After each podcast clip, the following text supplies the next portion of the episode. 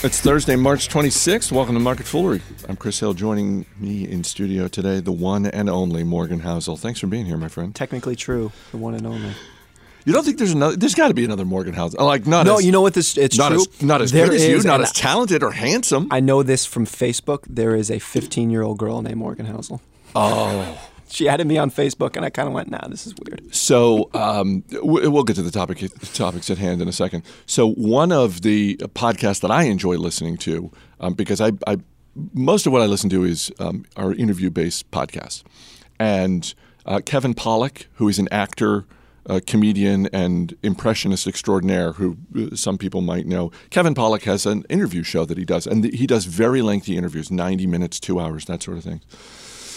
Um, and one of the people who is on the show is, I believe, now his fiance, um, but a, a talented writer. And her name, and this is her name that she, that her parents gave her when she, when she was born. Her name is Jamie Fox.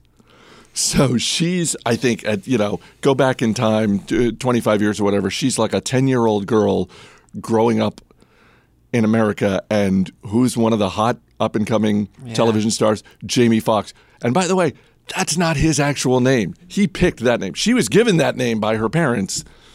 He's Eric Bishop, and he just decided, ah, Jamie Foxx, that'll work for me. I knew two guys who they were older than their famous uh, namesakes, but Michael Jordan and Michael Jackson. And of course, their parents have no idea when their kids are born that someone else is going to become wildly famous to share names with your kid. But that's got to be tough. And one of our colleagues here at Fool, Michael Douglas. That's uh, that's true. But two That's true. S's on the. All right, let's let's talk about a couple of things that you've been up to, and I want to talk about housing. I want to talk about the interview you did yesterday with uh, an author that. Um, young and upcoming. uh, author. speak, yeah, speaking of young upcoming talent, uh, Michael Lewis. Um, let's start with housing though, because you were up in New York City. Um, you were being interviewed. I, in a way, I, I feel like this episode of Market Foolery is basically just a sneak preview of coming attractions for Fox News and for the Motley Fool Money Radio Show because the interview you did with Michael Lewis is going to air not on this week's show but next week's show. We'll get to that in a minute. But let's talk about housing because Fox News, I think, is doing a, a primetime special on housing. You went up there to be interviewed. Where are we with housing? Because and we've talked about this on Market Foolery recently. You look at the various data points that people focus on, whether it's housing starts or things related to construction, that sort of thing. And they've kind of gone back and forth over the last, I would say, three months or so. There are, you know, one week you'll get some data that's pretty good. Next week it's like, eh, no, this is this is sort of a bearish signal on housing. Where do you think we are with housing? Well, look, here's what I think is really important, Chris. We have 150 years of housing data for nationwide average housing prices. 150 years of data. Uh, when, when you look at most of that data from 1890 to 1990, home prices nationwide, adjusted for inflation, were flat as a pancake. They went nowhere. After inflation, home prices did nothing. That's the long arc of history. It's really only the last 25 years that Americans got this impression that home prices go up by a lot over time. More than the rate of inflation, you can make a lot of money on your house. That's a very small segment of history for the last 25 years. Obviously, we had this big housing bubble last decade where people got this impression that home prices were going to go up 20% per year. That's what surveys showed. Nationwide, people thought home prices go up 10 to 20% a year forever. They were obviously terribly mistaken. We had this big housing crash. What is fascinating, though, is that even after the housing crash, you look at these surveys, and a lot of Americans, a big chunk of Americans, still think that housing is going to make the best long term investment and that home prices are going to go up 6 to 10% per, per year. Even after the housing crash, that's what people still think. And if you look at the long term uh, slice of history, again, 1890 to 1990, there was no there, there's there's no evidence that we have backing that idea up that your home is going to go up in more in value by more than the than the than the rate of inflation. There's nothing backing it up, but it's what people still think. And I think it's because the housing boom that we had from 1990 to 2006 or thereabouts was so powerful and made so many Americans so much money that people still, even after the bubble collapsed, want to believe that their home is, is the best place to store their long term money.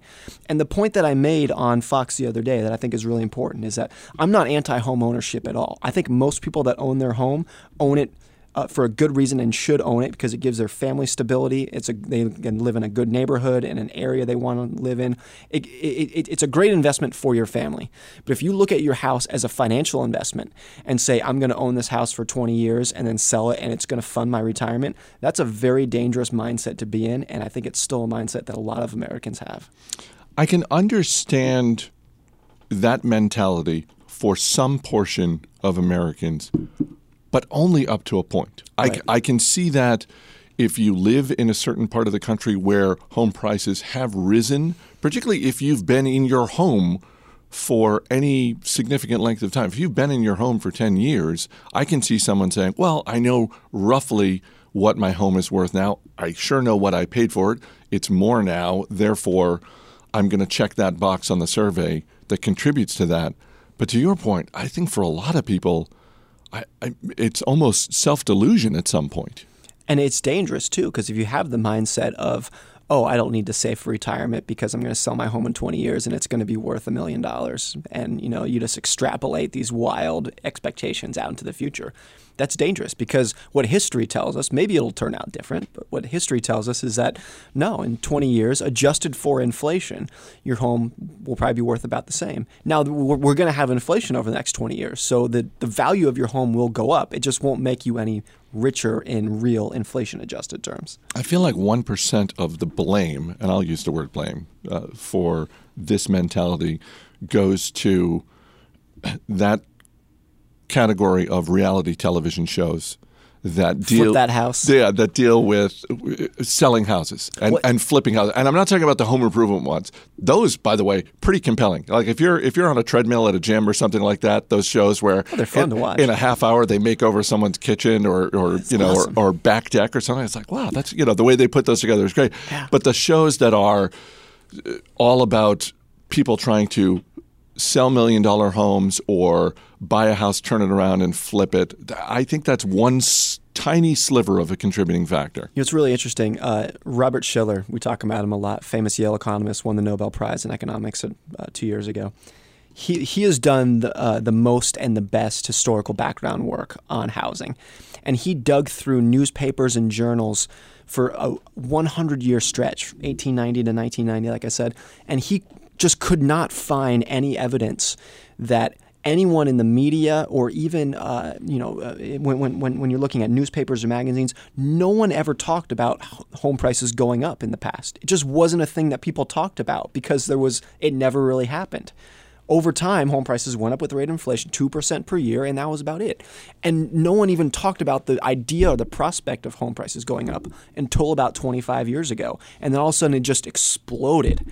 And especially last decade, all anyone could talk about is how much our home price is going to go up in the next year. So, what what was the was there a tipping point? Does Shiller have any ideas on what happened in 1990 or at, in the early part of that decade to flip that switch? Because that does seem, when I hear we've got 100 years of data that say one thing, and then it just snaps. And then all of a sudden, it's as though we're starting with a blank canvas and it's completely different.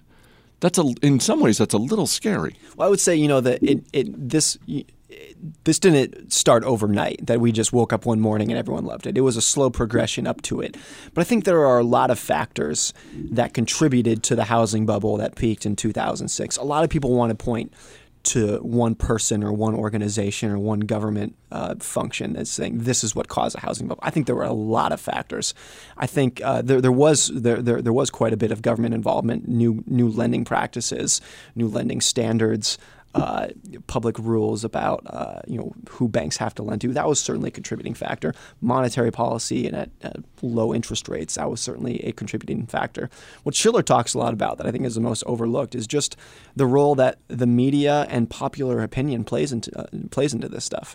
If if you if your neighbor got rich on housing and you saw that happen, then it, it gives you this idea that you can get rich on housing too, and then maybe your cousin or your uncle sees you get rich, and it just kind of spreads into this social phenomenon to the point where everyone, if everyone believes something is true, everyone is going to pile in and invest their money uh, in in the way that makes that makes that true. So if, if everyone believes home prices go up, then people are more likely to buy homes, pay up for homes, and then it just snowballs into this self perpetuating cycle. And then it all ends in misery. Hopefully, it doesn't all end in misery. Well, most mostly. Let's talk about Michael Lewis. You got the chance to sit down with him yesterday. He has uh, a book coming out. I think it's an it's a 25th anniversary edition of Liar's Poker. Is That's that right. It's his 25th anniversary of the paperback edition of Liar's Poker, uh, which I, I actually asked him about this. Not many books get to celebrate that moment, and I think it's a testament to just how incredibly powerful and good uh, in the longevity of Liar's Poker. It is a it is one of the all time great books. Certainly over the last I would say 30 years or so, whether you're talking about books that are about business and Wall Street or just nonfiction books in general. Oh, it's great. Although, and I don't know if this came up in your conversation, but Lewis has said before that that book had, in some ways, the opposite effect right. of what he intended. He was thinking, here's this cautionary tale. And for those who haven't read it, it's about Michael Lewis's own experiences working on Wall Street, working at Salomon Brothers, and walking away from it all, and obviously it's worked out quite nicely for Lewis because he's such an, a, a, talented writer. He's but done all right. but he walked away from all of this money, and he was he was sort of hoping like in one of the things people would take away, particularly young people, is that they would walk away from Wall Street. They would resist the lure of the money. Didn't really work out that way. Yeah. So as as he puts it, he hoped that maybe some kid from the University of Michigan who wanted to be uh, a, a marine biologist would read the book and say, I'm going to spurn the offer from Goldman Sachs and become a marine biologist. And what he found is it was pretty much the other way around that people read the book as a how to manual or a sales document for Wall Street and read all these. Uh, juicy tales about how much money these people were making and how they were spending it in in crazy uh, in crazy ways. And people said that's what I want to do. You know, it, Wall Street definitely has this allure, this culture, because you can make more money in Wall Street than almost any other field out there. And that was one of the things I asked him: is why is it there's such a perception, and I think it's a true perception that people on Wall Street make. Uh, crazy amounts of money given the value that they add to society or even the value that they add to their clients. And why is that? I mean, you have 27 year olds at Goldman Sachs who make $3 million a year. There's no other profession where that's the case. Even if you're a star attorney, you're not going to make that much money that young in your life. Professional athletics. Okay, so, but so that's so, about it. But that's, I mean, that's such a one in a million thing. Whereas, you know, Goldman Sachs has like 40,000 employees or something you know, so, so what, why is it? What is it? What is it about finance that a lot of people, I think, rightly would say adds the least amount of value to society, and yet is the highest paid profession in society? And what Lewis said is it's really two things. I think this is important. One is that the sums of money being exchanged on Wall Street are so large that if the the bankers and the the intermedi- intermediaries take a tiny slice it adds up to a huge amount. So if Wall Street's doing a $10 billion deal with a global company, if, if their fee is half of 1%, that's a huge amount of money. So it's just because these transactions are so big that these tiny, tiny slices that they take off in fees add up to hundreds of millions of dollars. And that's one. The second reason is that Wall Street has just set the bar so high of what is considered a reasonable amount of pay.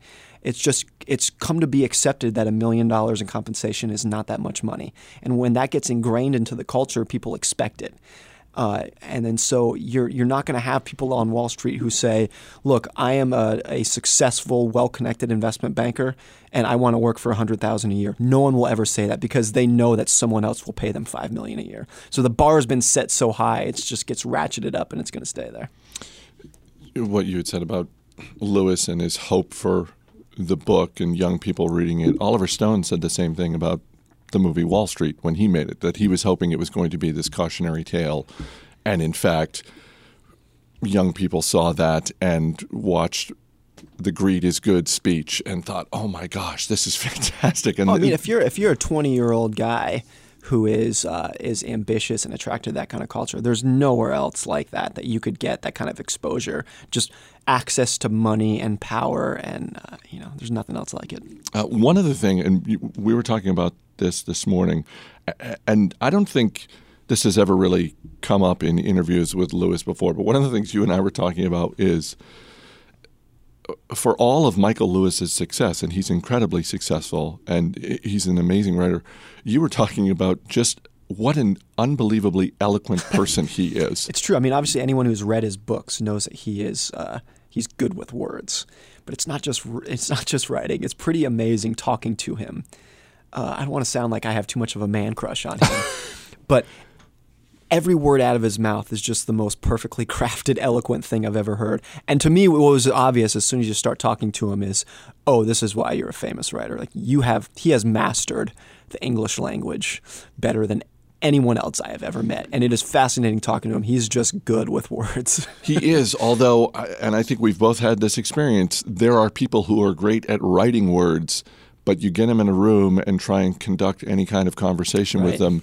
And it is a skill that does not always translate. It is a separate skill unto itself. The only other person I've I've seen that is uh, close to Lewis in terms of writing and speaking uh, ability is a financial writer who's not very well known. His name is Bill Bonner.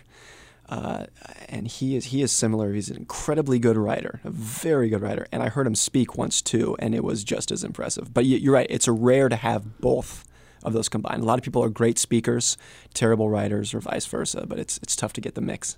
That interview is going to air not on this week's Motley Fool Money, but next week. So that's the uh, the first weekend in April. Before we wrap up, uh, last week I had David Kretzmann and Aaron Bush and Simon Erickson on subsequent episodes. They had gone to South by Southwest. I asked them for a travel tip for anyone going to Austin, Texas. You mentioned to me you've made how many trips to New York City in the last two years? 30. I this is true. I live in Baltimore. I know my way around New York better than Baltimore. That's not an exaggeration.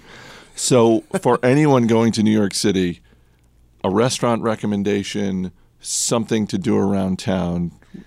Give me something. I, I, for whatever reason, I always end up staying in or around Times Square, which is a terrible thing to do because it's just a tourist trap. But because of locations to other places, I end up staying around that area, right in the middle of okay, Times so Square. so, so okay, so don't a don't there. do that. But if you do, or if you're in the Times Square area, there is a burger joint right in the middle of Times Square called the Counter. It is phenomenal. The Counter. It's just a a one of a kind chain. It's it, it's not it's not a chain. It's just a standalone business. I actually don't know if it's a chain or not, but it doesn't matter. It's phenomenal. Is there a particular type of burger you you recommend? I, I had a chicken sandwich there yesterday, and okay. that was great. But they have they have like fifty different toppings, all kinds of fancy toppings and different sauces you can put in. It's just epic. Okay, so don't stay in Times Square, but eat. If you're there, get a bite to eat. That's that's my advice. Thanks for being here. Thanks for having me. As always, people on the program may have interest in the stocks they talk about, and the Motley Fool may have formal recommendations for or against. So don't buy or sell stocks based solely on what you hear. That's going to do it for this edition of Market Foolery. The show is mixed by Dan Boyd. I'm Chris Hill. Thanks for listening. We'll see you on Monday.